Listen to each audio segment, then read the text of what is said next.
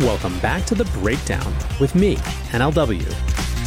It's a daily podcast on macro, Bitcoin, and the big picture power shifts remaking our world. The Breakdown is sponsored by Nexo.io, Arculus, and FTX, and produced and distributed by Coindesk. What's going on, guys? It is Thursday, March 31st, and today we are talking about self hosted wallets and why they're coming under fire in the European Union.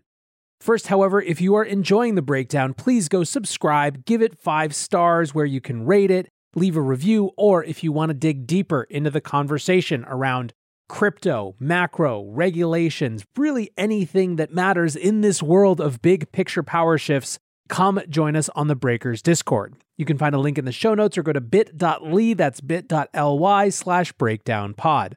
Also, a disclosure as always, in addition to them being a sponsor of the show, I also work with FTX.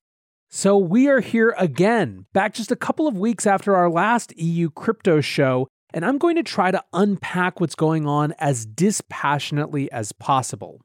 There are a lot of heated emotions right now for good reason, so let's try to understand what's actually been happening. As we discussed before, the Markets in Crypto Assets Directive, or MiCA, has been in the works since 2019, but it's recently had more momentum and more focus. For the last couple of months, the crypto industry's attention was on an anti proof of work provision in the bill. In February, there was a bit of a back and forth where first this anti POW provision was removed, and then just before an important last minute vote in the Econ Committee of the EU Parliament, a version was added back, which said, quote, Crypto assets shall be subject to minimum environmental sustainability standards with respect to their consensus mechanism used for validating transactions before being issued, offered, or admitted to trading in the Union. Crypto assets that are issued, offered, or admitted to trading in the Union shall set up and maintain a phased rollout plan to ensure compliance with such requirements. So, effectively, this would have been a ban on Bitcoin, Ethereum, and other proof of work chains.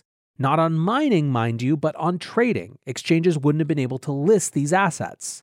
At the time of that debate, Pierre Person, who's a French politician who is not in the EU Parliament, summed up the feelings of many, saying, MiCA regulation will be voted on next Monday. As it stands, it definitively condemns the future of crypto assets in Europe.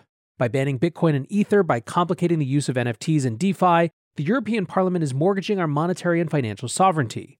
Once again, we are going against history. Once again, we are leaving opportunities to others while boasting of having good regulation. If this text passes as it stands, we will pay the price in terms of our competitiveness and the interests of European citizens.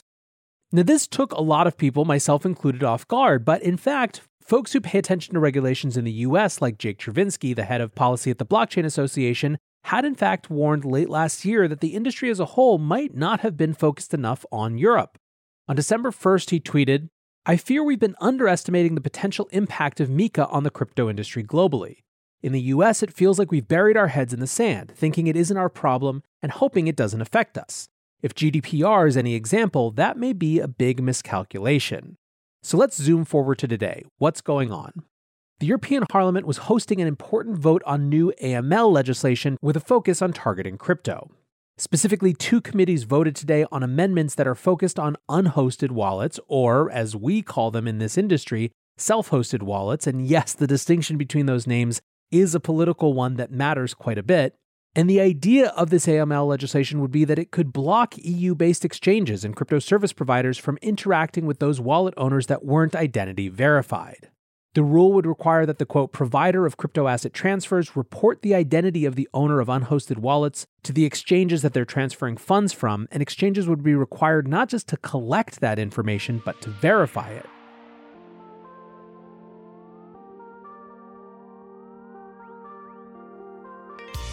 Nexo is the go to platform for all things crypto.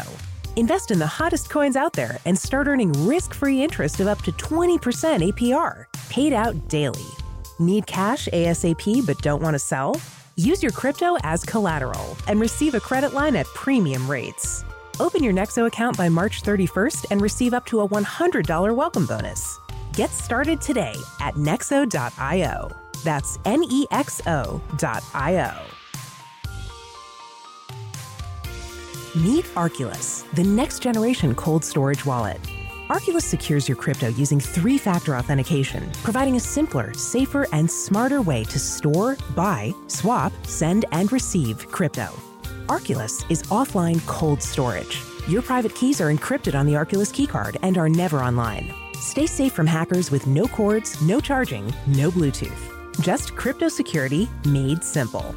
Buy Arculus on Amazon today.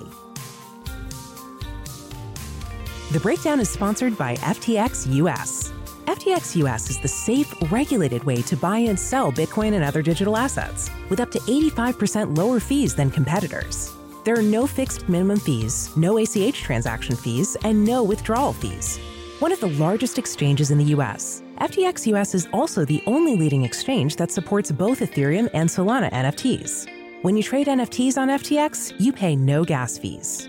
Download the FTX app today and use referral code BREAKDOWN to support the show. So, to wrap our heads around a little bit of what this means, we turn once again to Patrick or Patty Hansen. He's the head of strategy and biz dev at Unstoppable DeFi and has become the interlocutor of European Union politics for the crypto industry during these proceedings. He wrote last week I hate to ring the alarm bell again, but the EU Parliament leaves us no choice. First red flag different from the initial proposal that only required to collect, not verify, personal data from transfers made from slash to an unhosted wallet, the draft now requires to quote verify the accuracy of information with respect to the originator or beneficiary behind the unhosted wallet. But it doesn't say exactly how a crypto service provider should be able to verify the unhosted counterparty. The consequence of this, in my opinion, is that most crypto companies won't be able or willing to transact with unhosted wallets anymore in order to stay compliant. Second, for every crypto transfer from an unhosted wallet over 1k euro, companies are obliged to inform the quote competent AML authorities for all these transactions, even if there is no sign or suspicion of money laundering. This is an absolute violation of privacy rights. Third red flag one year after entry into application, the EU Commission will assess the need of, quote, additional specific measures to mitigate the risks posed by transfers from or to unhosted wallets, including the introduction of possible restrictions. This means that the EU Commission might be prohibiting transfers from and to unhosted wallets entirely, as was already suggested by some members of the Parliament in an earlier draft. Fourth, while the Financial Action Task Force travel rule only requires these measures for transactions over a certain amount, 1k USD, and the TFR for fiat only requires the information sharing for transfers over 1k euro, the draft sets no minimum thresholds for crypto transfers. That means that soon every single Satoshi transaction that is not purely P2P will have to be accompanied by the sharing of personal information. This is a totally unjustifiable double standard. If anything, the AML requirements for cryptocurrencies should be lower, since blockchain based transfers offer new and additional ways to track and monitor. There are more problematic passages in the text, but these are the main ones to focus on. This proposal cracks down on unhosted wallets and creates huge data honeypots for hackers. What's concerning is that this time, different from the proof of work ban in the MiCA regulation, the Council or member states seem to be on the same page with the EU Parliament on these issues. No threshold for crypto transfers and crackdown on unhosted wallets. Now, to this thread, Paul Tang, who's a member of the Progressive Alliance of Socialists and Democrats for the Netherlands, responded, and Tang has made himself the chief provocateur on Twitter as it comes to this legislation. He writes Another week, another social media storm by crypto bros. Now about the transfer of funds regulation. Just like bank transfers, transferring crypto like Bitcoin should be accompanied with information about the person sending and receiving the funds. Now, the European Parliament wants to cover also transfers to and from unhosted wallets. These are wallets where crypto assets are stored on your PC without the involvement or knowledge of anyone else, similar to holding cash in your pocket. But cryptos are extremely mobile and operate in a borderless world. This means that funds from unhosted wallets often come from unknown sources, and money going to unhosted wallets may end up in the wrong place, for example, with terrorist groups. So the identity of unhosted wallet holders needs identification, just like you need to identify yourself when you deposit money at the bank. And we want authorities to be notified in case any one person receives a total of 1,000 euro plus from unhosted wallets. This is a red flag. The Parliament also covers all crypto transfers regardless of their monetary value. The unstable value of crypto assets makes a threshold in euros difficult to enforce, and smurfing allows for many small transfers to be coordinated so as to escape any threshold. These are important tools to fight money laundering and terrorist financing. Some crypto lobbyists won't like the extra work, but being part of our society comes with obligations. Banks already fight criminal money. Crypto bros should step up to the plate and do so too. And so, here in a single tweet and a quote tweet response, you have the gist of this argument. The great debate is about financial freedom and sovereignty on the one hand, versus the boogeyman of crime and societal obligations on the other.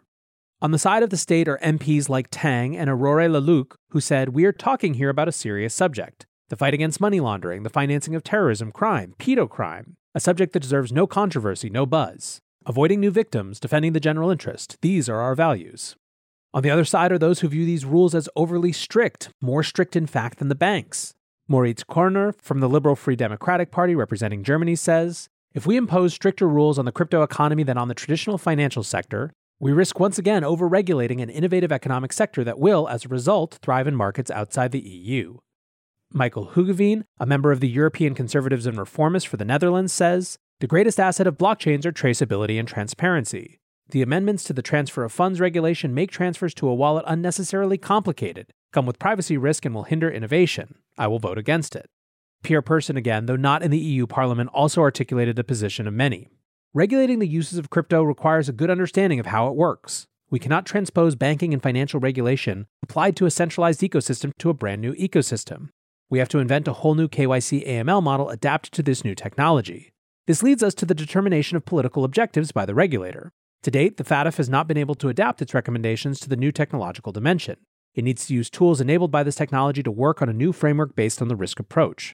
To date, the presumption of guilt weighs on the centralized actors and users. The prohibitive approach seems to dominate in Europe. These choices will condemn these nations in financial competition. The nations that have the courage to work to learn without dogma will be the winning nation in this international competition, not because they will be the lowest bidder, but because they will have known how to regulate intelligently. So there are obviously a lot of specifics to this debate. Wallet company Ledger wrote a blog post, for example, pointing out using figures from Chainalysis compared to figures from the UN that fiat currency money laundering is 232 times as large as crypto money laundering. Another starker way to put it is that the amount of money the UN estimates was laundered last year through traditional means is around the same size as the total crypto market cap. These are the types of details that should be debated with more time. But I don't think those specifics are really why this issue gets so hot. I think why these debates are so triggering is that they are a microcosm of the great and central conceit of really all modern politics the rights of individuals versus the obligations of participation in a society.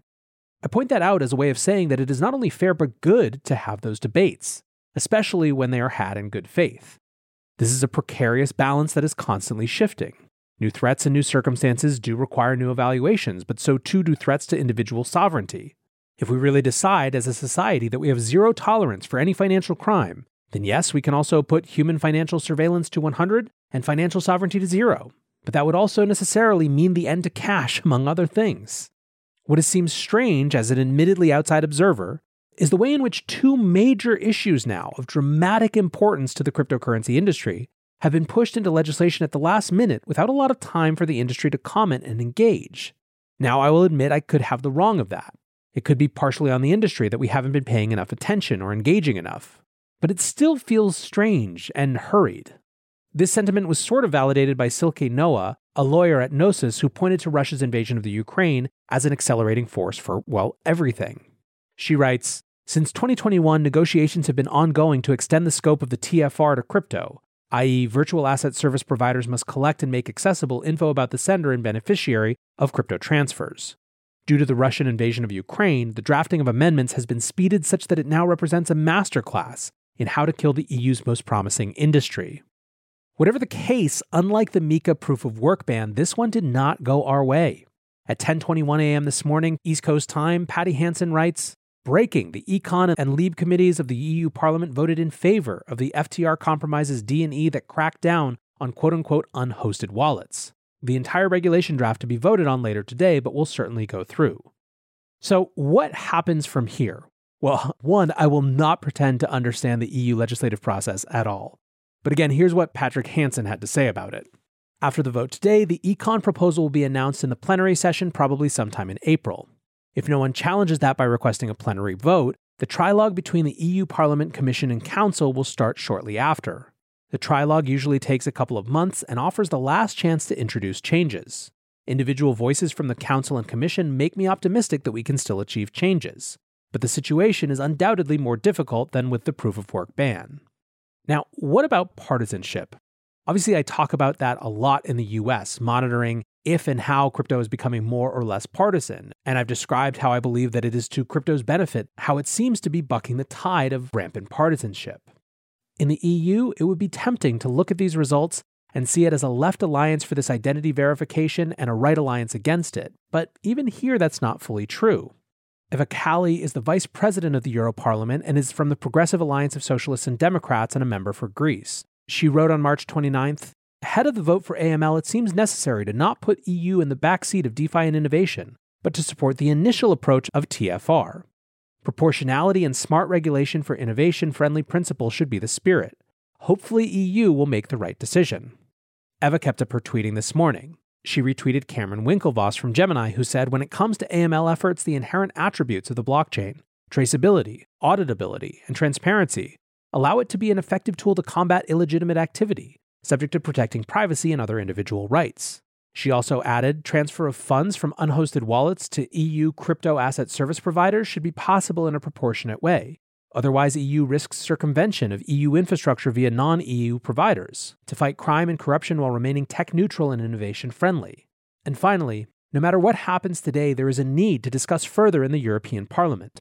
We will host workshops with experts and work with colleagues that have the best intentions for a proportionate responsibility of European Union crypto asset service providers. So there will be a lot more ink spilled on this. There will be debates in the EU around the specifics of wallets, around the practicality and legality of requiring parties to provide KYC of third parties, of crypto's relevance to the EU economy, and more. There will be a temptation by many in the crypto industry to say, screw them all, to believe firmly that this means that the regulators in the European Union do not have the best interests of this industry anywhere near their priorities but I think that it would be a mistake. It may be late in the game, but the process isn't over. And what's more, even if it's a slim chance, changing laws before they're made is a hell of a lot easier than changing laws after they become laws. I will, of course, be keeping track of this and sharing resources where I can. For now, I want to say thanks again to my sponsors, Nexo.io, Arculus, and FTX, and thanks to you guys for listening. Until tomorrow, be safe and take care of each other. Peace. Hey, Breakdown listeners, come join Coindesk's Consensus 2022, the festival for the decentralized world, this June 9th through the 12th in Austin, Texas. This is the only festival showcasing and celebrating all sides of blockchain, crypto ecosystems, Web3, and the metaverse, and is designed for crypto newbies, investors, entrepreneurs, developers, and creators. Don't miss speakers like Cathie Wood, SBF, CZ, Punk6529, and Joe Lubin, to name just a few. Use code BREAKDOWN to get 15% off your pass at Coindesk.com slash consensus 2022.